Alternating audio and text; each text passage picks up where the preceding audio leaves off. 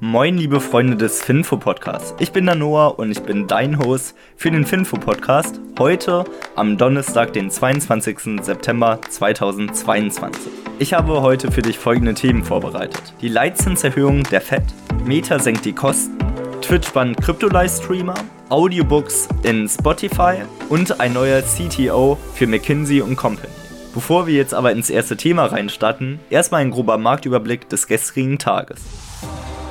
Der SP 500 hat gestern 0,64% zugelegt, der DAX 0,8 und der Bitcoin sogar 4,68. Im Vergleich zum Rest der Woche war der gestrige Tag also echt ein erfreulicher Tag. Kommen wir jetzt aber zum ersten Thema für die heutige News und das ist die Leitzinserhöhung der Fed.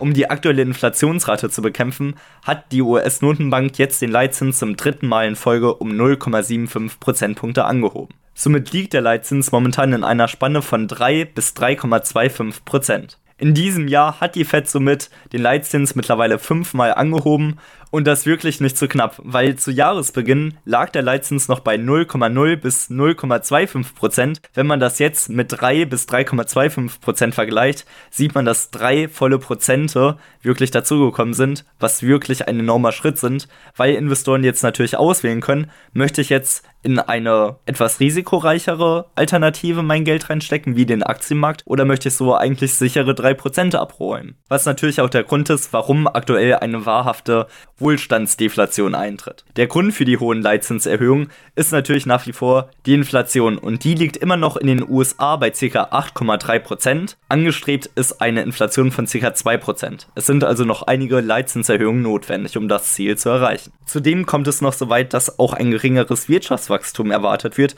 als es noch vor drei Monaten der Fall war, weil das BIP soll demnach nur noch 0,2% wachsen, also 1,5 Prozentpunkte weniger, als dies noch im Juni prognostiziert worden ist. Und da sowohl die Inflation als auch das Wirtschaftswachstum zwei große Elemente sind, in denen man festmachen kann, ob wir jetzt uns in einer Rezession befinden oder nicht, ist die Wahrscheinlichkeit sehr nah, dass wir jetzt bald auch die offizielle Stellungnahme haben, ja, wir sind in einer Rezession. Wenn das dann aber der Fall sein sollte, werde ich euch natürlich auch darüber sehr gerne informieren. Meta senkt die Kosten. Das war auf jeden Fall einer Pressemitteilung von Meta zu entnehmen, in der gesagt wurde, dass die kommenden Monate die Kosten um mindestens 10% gesenkt werden sollten. Hierbei wird Meta allerdings direkte Entlassungen vermeiden und stattdessen Mitarbeiter eher aus dem Unternehmen drängen, indem die Abteilungen neu organisiert werden und die Mitarbeiter haben da dann einfach zu wenig Zeit, um sich neue Positionen rauszusuchen und dadurch kündigen sie dann von selbst. Das hat dann zur Folge, dass Meta ungefähr 3 Milliarden US-Dollar weniger ausgeben wird als ursprünglich gedacht, also nur noch bis zu 95 Milliarden US-Dollar. Vergleicht man das mit dem Umsatz von Meta, sieht das ganz ordentlich aus, weil letztes Jahr hat Meta noch 113 Milliarden US-Dollar an Umsatz gemacht. Und man muss auch noch bedenken, dass Meta ungefähr ein Umsatzwachstum von 30% zutage liegt. Der Umsatz von Meta sollte auch dieses Mal daher etwas höher liegen, wodurch das Ganze auch angemessen erscheint. Die Börse hat die Mitteilung aber nicht ganz so gut aufgenommen, weil sie hat Meta um 1,03% nach unten geschickt, wohingegen der S&P ja 0,64 sogar zugelegt hat. Von daher, die Börse fand die Nachricht nicht so gut. Twitch bannt Streamer. Das wird Twitch auf jeden Fall bei umstrittenen Krypto-Gewinnspiel-Livestreams zukünftig tun. Das Ganze ist als Gegenreaktion auf einen Multimillionen-Sponsoring-Deal zu verstehen, worunter auch Drake oder andere große Streamer fallen. Die Sponsoren sind darunter Stake.com, Rollbin oder auch Dualbits und Twitch, die ja zu Amazon gehören, sagen einfach, dass hier einfach der Verbraucherschutz nicht mehr gewährleistet ist, dass das Ganze einfach nur Glücksspiel ist und super viele Zuschauer ins Glücksspiel getrieben werden und haben gesagt, das wollen wir nicht weiter unterstützen und jeder, der jetzt wirklich Krypto-Gewinnspiel-Streams macht, der muss jetzt unsere Plattform verlassen. Das Ganze wird dann ab dem 18. Oktober greifen, also bis dahin kann man es noch machen. Nach dem 18. Oktober ist das dann unerlaubt, Twitch-Livestreams zu führen, wo Krypto-Gewinnspiel-Livestreams laufen. Dennoch sind solche Livestreams extrem beliebt und haben bis zu 50.000 aktive Zuschauer, was wirklich mit den Fortnite-Zahlen auch vergleichbar ist. Livestreamer, die dann wirklich ein Angebot von Stake.com oder Royalbin annehmen, kriegen auch bis zu eine Million US-Dollar Vergütung pro Monat, was wirklich sehr gut bezahlt ist. Dennoch müssen sich dann die Streamer jetzt zukünftig überlegen, ob ihnen das der Twitch-Bann wirklich auch wert ist. Kommen wir jetzt aber zur Aktie des Tages und das ist heute Kraft Heinz. Kraft Heinz ist ein US-amerikanisches börsennotiertes Unternehmen, welches im Jahr 2015 durch die Fusion der beiden Lebensmittelhersteller Kraft und Heinz entstanden ist. Weltweit sind sie der fünftgrößte Hersteller von Lebensmittelartikeln. Zu ihrem Produktportfolio zählen insgesamt 200 verschiedene Marken mit dem Fokus auf Gewürze und Soßen und 80% ihrer Umsätze werden sogar in Nordamerika erzielt. Kraft Heinz hat es sich zum Ziel gesetzt, das beste Lebensmittelunternehmen zu sein, das eine bessere Welt hervorbringt. Ihrer Auffassung nach sind darunter folgende folgende Eigenschaften gemeint. Großartige Marken mit höchster Qualität und die höchsten Gewinnmargen in der gesamten Branche. Und das Ganze wird auch von einem sehr kompetenten Manager geführt, und zwar Miguel Patricio und der erste Geschäftsführer von Kraft Heinz. Er hat klassisch BWL an der FGV EASP in Brasilien studiert und schloss das Studium dann 1989 ab und vor Kraft Heinz war mehr als 20 Jahre bei AB InBev, Philip Morris, Coca-Cola sowie auch Johnson Johnson. Kraft Heinz erzielte im Alle-Aktien-Qualitätsscore 4 von 10 Punkten,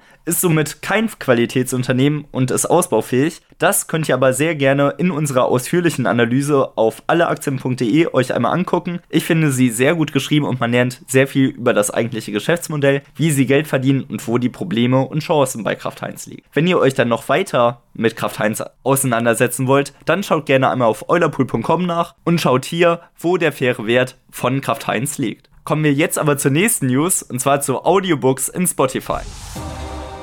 Spotify steckt jetzt in das 140 Milliarden Buchgeschäft ein, um neue Kunden zu gewinnen und bestehende Kunden enger bei sich zu halten. Beginnen wird Spotify mit ungefähr 300.000 Titeln, worunter keine Rabatte fallen und auch keine Exklusivtitel zur Verfügung stehen, aber das wollen sie zukünftig durch Experimente auch einführen. Jüngst hatte Spotify auch kürzlich im Juni Finderway gekauft, was ein Hörbuchvertriebler ist und ca. 117 Millionen US-Dollar damals wert war. Das hatte Spotify damals hierfür aus. Findaway soll dann dazu dienen, dass Ersteller von Hörbüchern diese dann direkt auf Spotify oder anderen Plattformen hochladen können. Eine künstliche Intelligenz soll dann bei Spotify dazu dienen, dass dann auch die Kunden die besten Hörbücher vorgeschlagen bekommen, die sie auch tatsächlich hören wollen. Ich finde tatsächlich, dass der Schritt zu Spotify sehr gut passt, weil es einfach in diesen Audiobereich perfekt reinpasst und Bücher hier die perfekte Ergänzung zu Spotifys Angebot von Podcasts und normalen Liedern sind. Ich kann mir tatsächlich auch sehr gut vorstellen, dass dort eine Version von Blinkist oder so irgendwann mal reinkommt, die ja auch in Deutschland sehr beliebt ist und definitiv auch eine Chance für Spotify darstellt, um mit den guten Kenntnissen von Spotify und der guten künstlichen Intelligenz, die super gute Lieder vorschlagen, kann das Ganze auch wirklich nochmal neue Gruppen, die sonst eigentlich nichts mehr von Hörbüchern hören wollten, auch damit dann wirklich begeistert werden und auch hier den Weg in die Hörbücherbranche finden.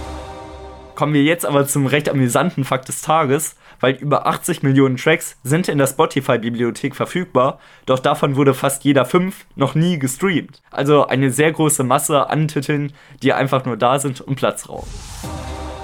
McKinsey hat einen neuen CTO. Und das wird Jackie Wright, die zuvor CDO bei Microsoft wird und auch einen sehr wichtigen Schritt gehen wird, um den Unternehmensberater umzustrukturieren. Jackie Wright hat über zwei Jahre Erfahrung und hatte zuvor auch bei BP, General Electric und Co. und auch beim britischen Regierungsunternehmen gearbeitet. Ich bin definitiv gespannt, was Jackie Wright hier bei McKinsey Company umstrukturieren wird und werde euch hier definitiv auf dem Laufenden halten.